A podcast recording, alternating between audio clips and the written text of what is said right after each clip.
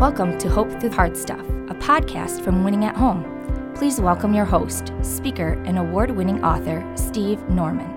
Well, welcome back to Hope Through Hard Stuff. My guest for today is Terry Jelsema. He is an author who just recently completed a book called One Breath, One Step, Repeat One Man's Journey Through Grief. Terry, in July of 2019, you joined a club that nobody ever wants to be a part of. Can, can you tell our listeners a, a little bit about that journey? Yeah, July 12th, 2019. Um, I woke up to a normal day, kissed my wife goodbye. She got out of bed, gave me a hug, which was sort of unusual that day for her because usually I leave much earlier than her for work. And had a normal morning until the kids called around noon and told me that they couldn't find their mother. I went home and I found her, and she took her own life that morning unexpectedly, obviously, as most suicidal deaths are, and left our family in a place of tremendous turmoil and pain. And it started us on a journey and a new story. It was never the story that I was ever expecting to live out or have to communicate or share, but but here I am today. She was an incredibly lovely woman, incredibly generous heart. She is a giving lady who did suffer from anxiety and depression, and the depression that led up to her ultimate death um, and taking of her own life really came on in heavy waves. Uh, my kids seen it about six weeks before her passing. I, I probably living more closely to her didn't sense it to that extent until about three, four weeks before. But it was a depression that was deep. It was a, a deep and dark valley that she just could not seem to escape from.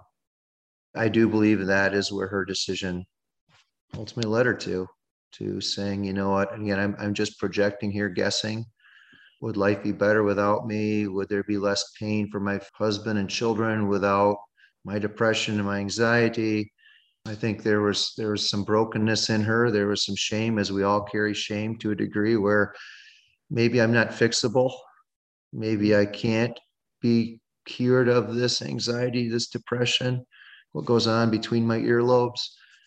Again, these are all conjectures or projections, but I, I think that is part of what or where her mind went before she made the decision. I think, you know, part of what we had discussed a little bit before, at least in our emails, was, you know, unfortunately, I'm part of a select club. I don't, that is, like I say, a club I've never expected to be part of but the journey through the last three years, because now it's been three, little over three years, has probably been the most convoluted, twisted waves of successive pain that I've ever felt in my life. I'm an analytical person by nature. Here goes, I'm a Dutchman by nature, so I don't share emotions real quick. There's probably my repertoire of emotions was probably like three, right? You have joy, you have anger, and you have ecstasy, and that's it, right? There it is. And that all got blown apart when she mm. passed. I was gutted. That'd be the best word I can use.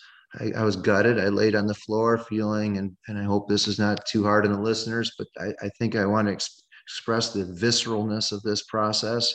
I laid on the floor feeling gutted, like my organs were outside my body on the floor.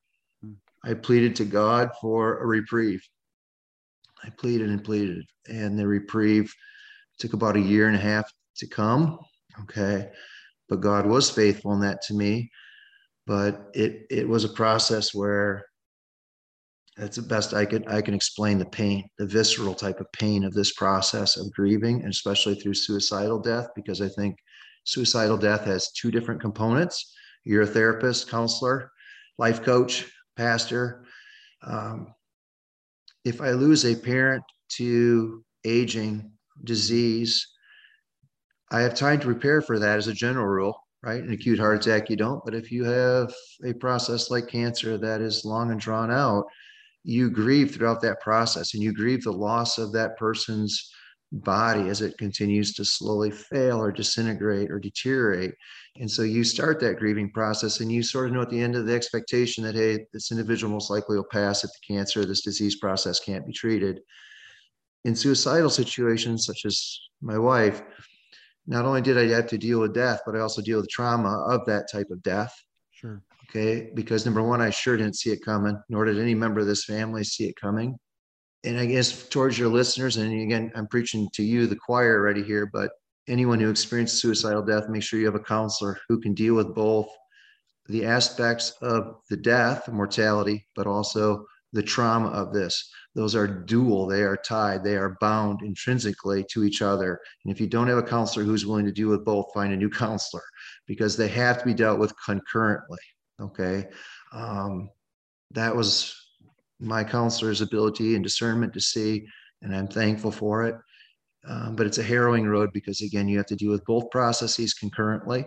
And sure, in my Dutch mind would be nice to deal with one plate spinning in my head versus multiples, you know, at the same time. I also think that grief enters your, you know, a lot of, again, I grew up with the idea that grief is a psychological, emotional issue, but it's between your earlobes and that's where it stays. That is completely false. It goes into your body, it enters your protoplasm like a retrovirus going into your DNA, and it exerts an effect on your body, which also exerts an effect on your mind. Okay, so my new bedtime was 7:30 for like the first year and a half and my new uh, time to arise was five o'clock. That's the internal alarm clock because the I think the again the body and the mind were somewhat disconnected, and they were trying to figure out how to reconnect after all the wiring got fried. Okay, through this process, so you got to allow yourself to understand that your body is going to respond to this pain and these emotions, uh, and that's normal. It took me a long time to realize that. Grief is also a form. It's a process where we just don't have good words for it to describe it, right? And part of therapy and part of what we do is to say, hey, can we put into words and it becomes real? There's only a few words I know, and, and some of those words I can't express on this podcast. Okay. They belong maybe on the farm or in a Navy shipyard. But the idea, though, is that some words truthfully can express that deep, visceral pain and anguish, but we just don't have vocabulary to necessarily explain that all the time and it sort of came up with that's where the title of that book came from is you get to the place where it's one breath one step and you just repeat. You wake up you take a breath you step repeat. That became my mantra. And some days to be truthful even three years out it still remains the mantra of like getting through this morning or getting through you know. It, it's it's baseline it's a default statement but it it's very workable.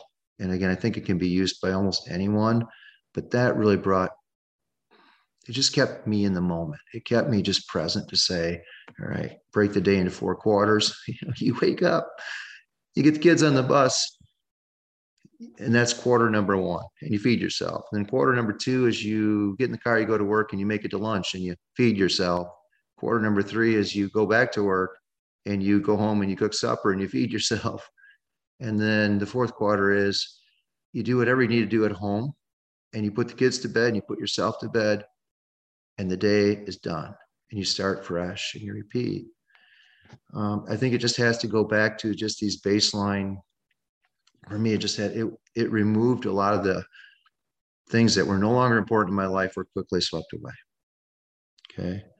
I also think that the other hard part with grief for me is that it's like taking and again speaking to you you hear this very frequently i'm sure but there's moments in traumatic events in life where suddenly about 18 different emotions get fused into one giant Gordian knot.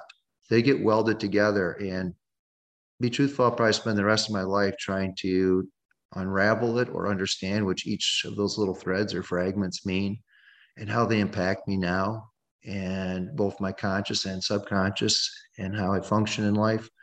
It'll be a journey through the rest of my life. So, and the last thing I'm going to say, and I'm going to pass it to you is grief is something that I don't believe we ever get over. Mm-hmm. Belief has grief has to be something that we integrate into into life. I, I hear very frequently, "Well, time will heal that."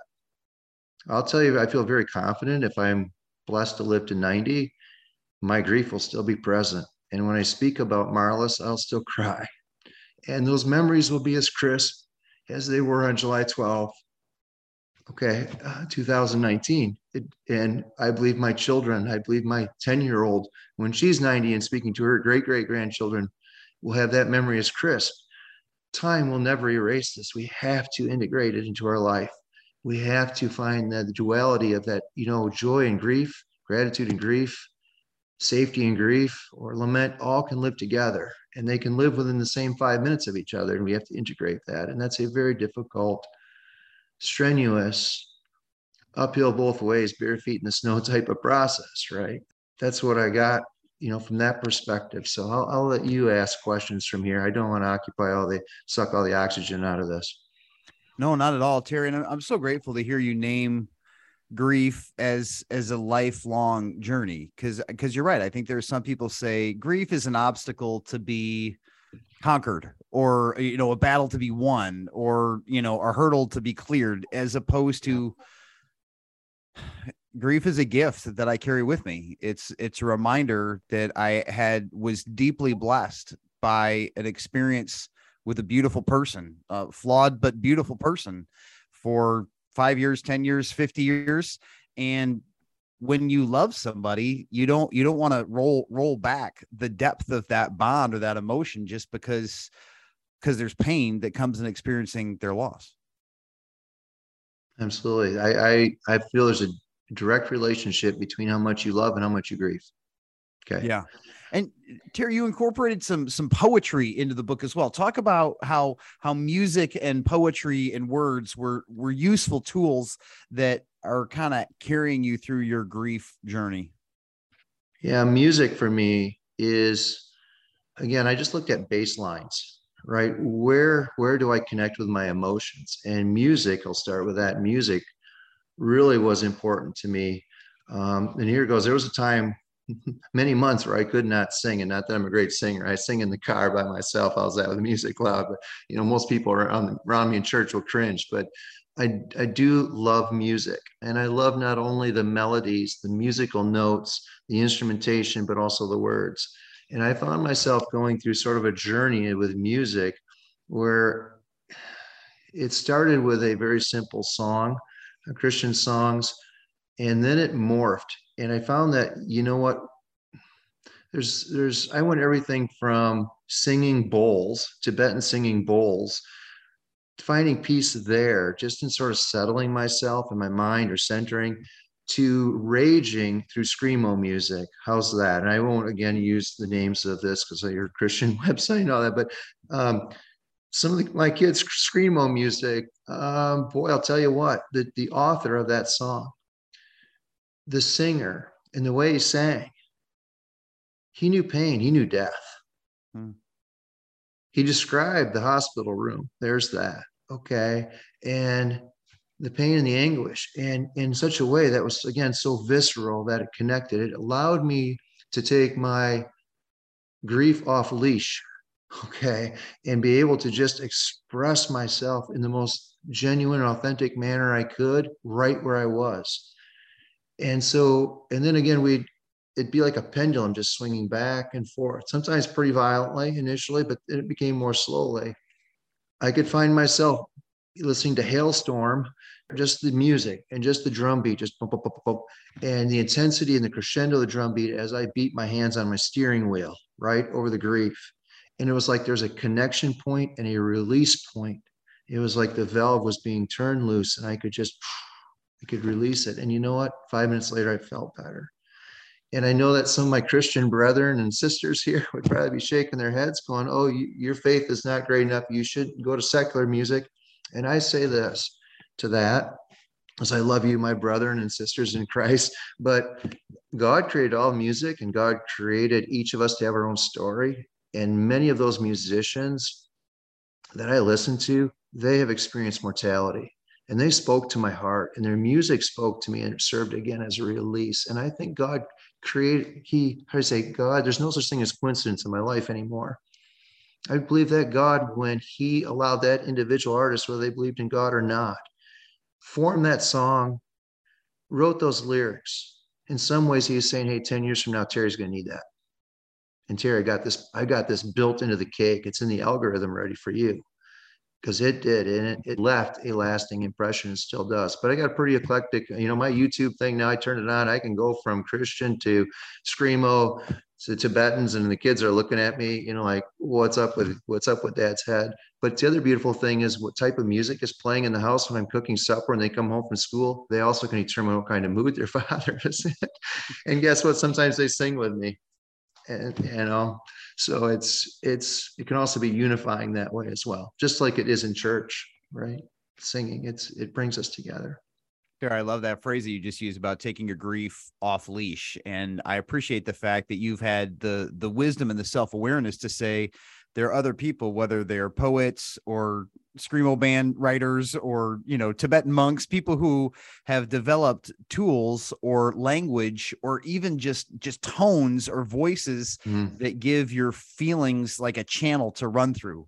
Yeah. I, I had a professor once who said that he was just so bored. Uh, he was working at a church in England, and part of their weekly liturgy is they read the Psalms out loud every single week. And he went to his boss once and he said, this is really boring. I don't I don't really know that this is worth doing all the time. Can we mix this up a little bit? And he says he never forget the rector looked at him and said, "Son, one day you will need the Psalms."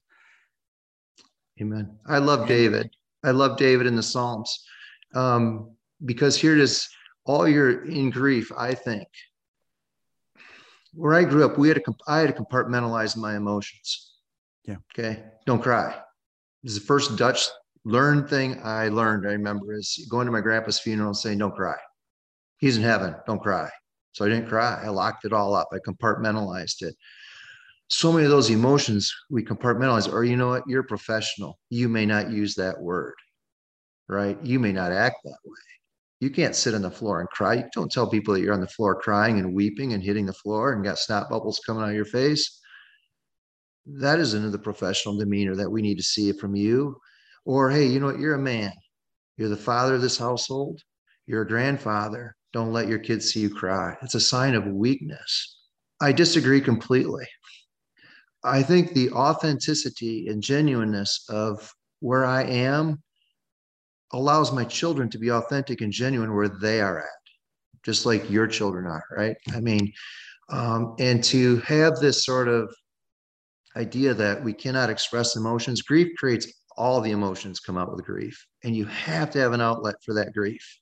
You have to have an outlet for those emotions again, whether it's constructive, like running, exercising, you know, meditating, lifting weights, whatever. You, you got to have an outlet for it. You, if you store it, it will it'll ooze out of your body somewhere. It will ooze out of you in negative behaviors, negative statements. Um, you, you will not be a constructive force in creation. You will be a deconstructive because your your those emotions are all leashed and they hobble our ability, my ability to grow, to expand, to move away to a degree from from this pain.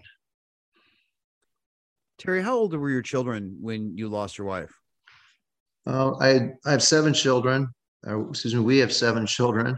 Um, my oldest at that point in time, boy, I'm going to get the math right here, was 29. I had three grandchildren. Then we dropped down to 20. We'll start 29, 27, 25, 23. I had a two 13 year olds and a 10 year old at home. Wow. And what was it like for you to help them navigate their grief while you're trying to manage your own? I didn't get the Father of the Year award most of the time. How's that? Um, there's nothing more painful than to see your kids grieve, especially adult children did better, but the younger ones, I mean, here it goes. I experienced every emotion under the sun. I had children who raged. Here goes. I had a child who raged just like their father. I raged against death. I raged against this event. Um, angry all the time. Uh, but this child could light a forest fire that could go up one mountain, down the other, and sweep across a valley and burn small villages within an hour. Okay. Sort of like California wildfire. I have the other extreme where I have children who froze like a glacier. All their emotions froze. They could not express emotions. They they just were just completely in their head. They just froze. They I can say this today. About six weeks ago, one such of those individuals defrosted. It took three over three years for them to regain their childhood back and become a teenager again. But they wouldn't allow themselves to. It was so painful. They could not allow themselves to feel or experience because whenever they felt it, I had kids who I had a child who fainted. They got stressed and they just collapsed. Hmm. We went through all the medical testing, like, you know, what's going and and again, the neurologist is like, your daughter's grieving. She has PTSD like symptoms, she's grieving. So grief, I mean, and then I've got kids who are here's the beauty of it. I have a son who's who's on the spectrum, who I think actually he was in counseling with the organization for about six years before this event. And it unleashed his ability to experience feelings and he was actually like a rock a pillar in this family for like the first six months because he was able to to navigate this and go hey dad how you feeling today? Hmm. where are you at today? Where's your head at? And again those are the moments where it's you sit back and you look and you go god i see you so clearly right now because this young man could not express emotions. He, emotional connection was such a difficult task.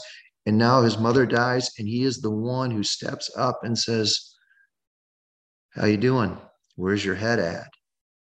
And it's all right to cry, Dad. I cry. it's like, so yeah, the the children, and again, this is a lifelong process. But here it is, we're just out three years and and we're I again I've got kids who are who can laugh, who have found joy, who can find joy and grief in the same paragraph, in the same 10 minute interval. Um, but it can still lay us to our knees. It really can, especially on birthdays, her birthday, her her heavenly birthday. Um, those dates will never be diminished. They'll never lose their importance. Terry, what did what did your community do right? You lead a veterinary practice. What what did people at the office and what did people at church and what did people in the neighborhood? What did they do well in in the wake of your loss? I love that question because so frequently we say the opposite what did, what could we do better? But let's stay there. I love the positivity of that. Um, i'll start with the family or the neighbors. Um, i have neighbors who here goes. I, I in my grief in my grief anger i cut every tree down on my property. Almost and i burned it through a pit. How's that? You know it's just it's just a release for me. But i was out there with a chainsaw and the fire was 12 feet high and the neighbor would come out with a beer and go hey where's your head at? How are you doing? I'm like, we're, we're, you know, we're pretty hot today. Can you tell? And he's like, I can tell. I seen it. And just, he sat there and talked to me for half hour. And there's, you know, but he'd plug in, we'd park our lawnmowers next to each other. I have family members, uh, uh, friends of the family, uh, who still bring food over. It's been mm. three years and they'll bring food over every other week. And I've had some individuals bring food for three years and then they stop. But think about that for a moment. Three years of, of bringing in not just a little pan of food, enough for me as a single dad to feed my kids for leftovers for two or three extra meals. It was immense. And it wasn't always worth. Sometimes the food was just out in the front steps, right? So it's not like, hey, you got to occupy all my time on just bringing food. But the plugins uh, work.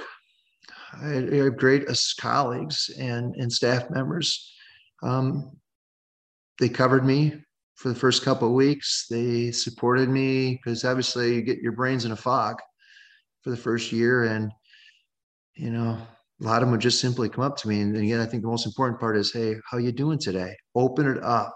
I know it's scary to do that because guess what? You never know what you're going to get response you're going to get with that, right? Because suddenly you might, he might occupy my time for an hour. I don't have an hour. No, still ask the question. It's so valuable um, and then be prepared for an authentic and genuine response, which could be, "Hey, I'm doing all right," or it could be tears, right? And so they did that really well. I, I have a term at the clinic where it's like, you know, I need a dumpster moment. I go to the dumpster. Um, I deal with clients who come in the room and we don't sometimes here goes I have clients who some people who I don't even know because there's the coincidence part. I don't believe in coincidence. They'll come in the clinic and they'll actually share with me words of comfort and support that I actually prayed for that morning. I said, God, how do I get through this? How do I navigate this? These are my predominant emotions. And this client will walk in the door who I hardly know, and they will speak those words to me. I hold all my things together here, and I'll tell the staff I'm going to the dumpster a minute because I'm so profoundly shaken by the words and the answer that I just received. And I'll weep at that dumpster, and I'll come in, and my face is red, my eyes are puffy, and I re-engage and they're they are cool with it. They're like, this is this is life, this is normal. Um, I have a few close friends. I have three close male friends. Again, they I use this metaphor again, they are like pillars, they are like fence posts, 40 feet in the soil. I twirl around them, I pull on them, I try to break them, and they they don't go anywhere. One gentleman sat on the deck here that week after I buried Marlis, and for three hours in the heat of July, for three hours, I wailed, I raged, and he sat there and he just listened. And he listened and he just sat in that sacred space of my grief. Another gentleman who I, I was part of a cosplay group, troop, and um, we went to Kalamazoo. He drove. I sucked all the oxygen out of the car as he just sat there and listened all the way down there. We trooped on the way back. I sucked the oxygen out of the car again. And again, those are the things that again, I don't think you need an army of people to come alongside you. My experience is I need two or three good men, like a special forces unit. Just give me two or three good men who I can be authentically genuine with and vulnerable. They can see all the facets of Terry, all the indignity, all the ugliness, all the rawness, and still go, I got you. You're still my brother. I love you. I don't understand everything you're going through, but I got you and I'm I'm here with you. Um, in the church, I mean, I won't name name names, but the church I go to, I still attend, has been fabulous. I've went back to church in the first time. I went back to church. My daughter is in the youth ministry. She assists in the youth ministry. She says, "Dad, I want to go. I want to see the kids. I entertain." Them. Like, "I really don't want to go to church, right? I'm this for two weeks in. I don't want to go. I don't see anyone." And she's like, "I want to see my kids." So I went. And as I'm sitting in the church, sing a song, I tears rolling down my eyes I look to my left and I have an assistant pastor seated to the left. I have the youth pastor seated to my right. And I look behind me, I have a senior pastor behind me. Hmm. Didn't know they were there. And suddenly I had hands on my shoulders and just like, we got you, we're here. The youth ministry took in the three younger children and integrated them into, hey, help us with the kids. And so now they're pouring into the kids. And that that was a great outlet for them. That way they don't have to sit in church. You know, uh, they are active they put some motion to their emotion. Family just came to be, the kids came together. There's nothing we cannot discuss at this kitchen table. This house is a safe place. I don't care what words you use. I don't care what language you use. I don't care what level of despair you share. I want to hear it. I want to experience it. I want to be here with you. And we as a family will walk this path together and I, I, and and they honor this. Um, the, the, table has turned charcoal black a couple times. Okay, uh, and by the same token, there's flowers and bouquets on this table at times, and so we can oscillate. But the family, the community, incredible, incredible. Never forget the small things. Sometimes they're the biggest things. That's so good, Terry. How did how did you know that you were ready to talk to a, a counselor or therapist? Like, what if if you're talking to somebody who's grieving now, what what are some of the signs that that it might be time for them to engage somebody who's a professional who can help them baby step their way forward? Well, truthful, I was in counseling for a decade before.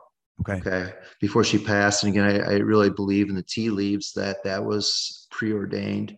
Okay. Um, because the gentleman in your office who I work with knew me.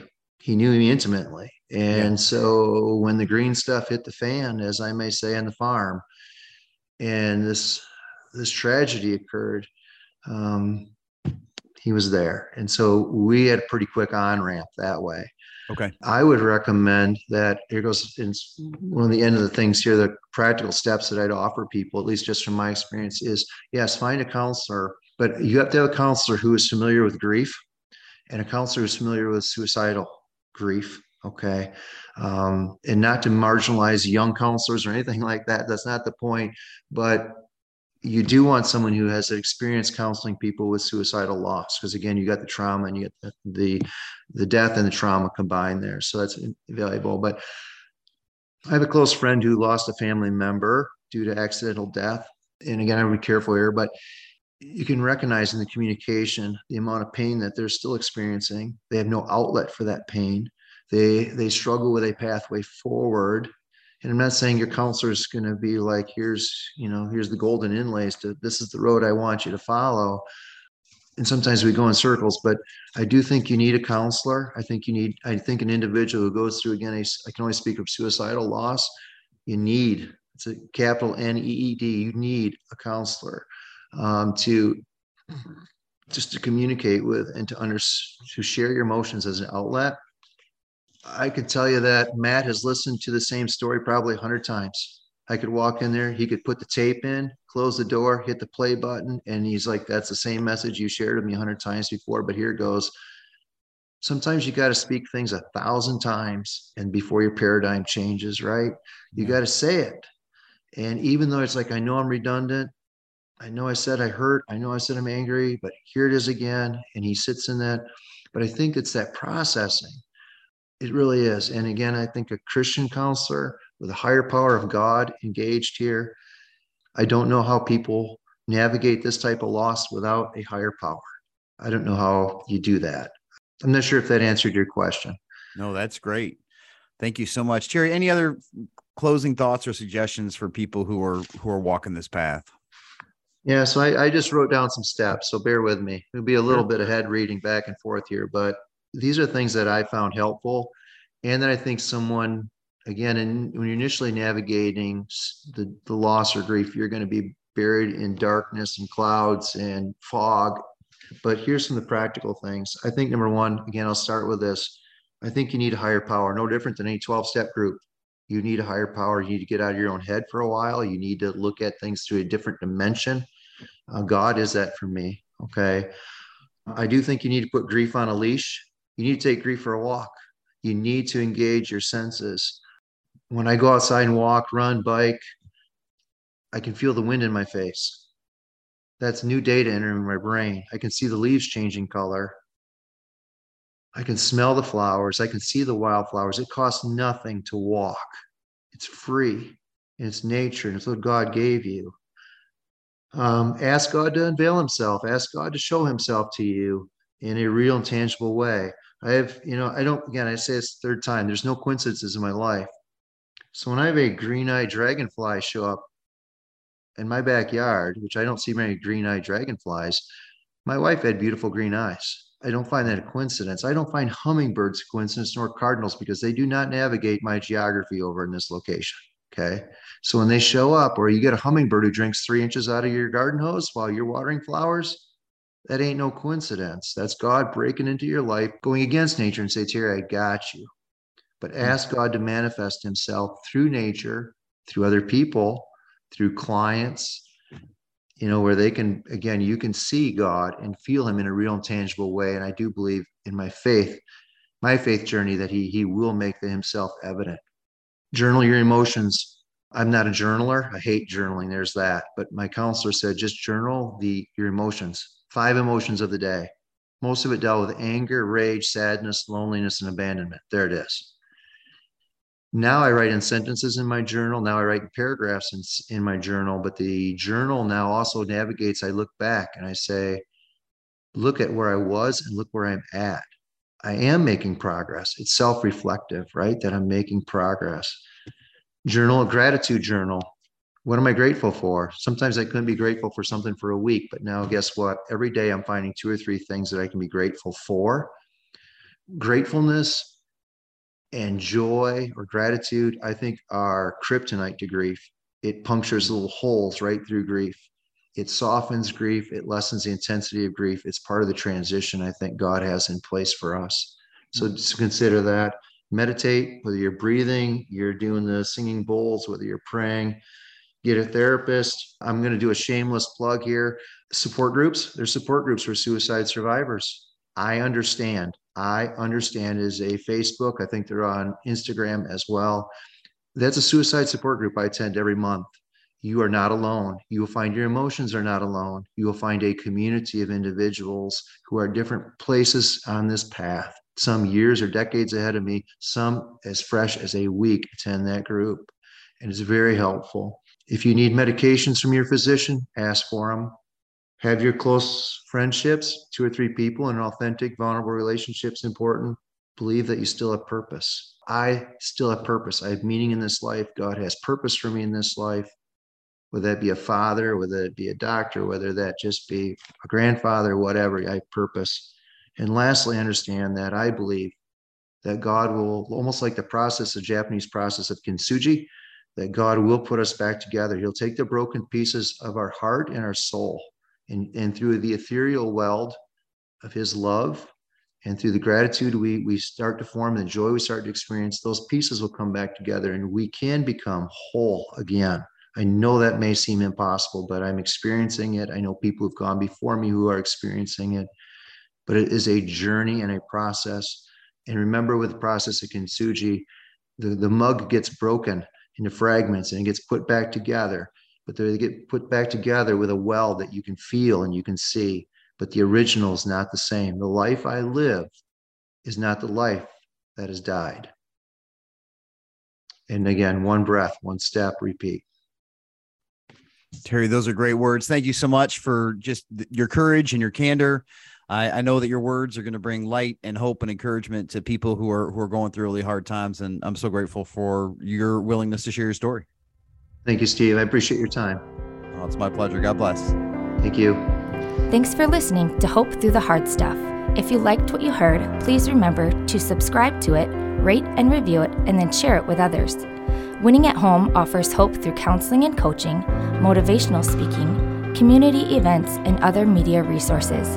If you believe in what we do and want to support us in our mission, consider making a donation at winningathome.com.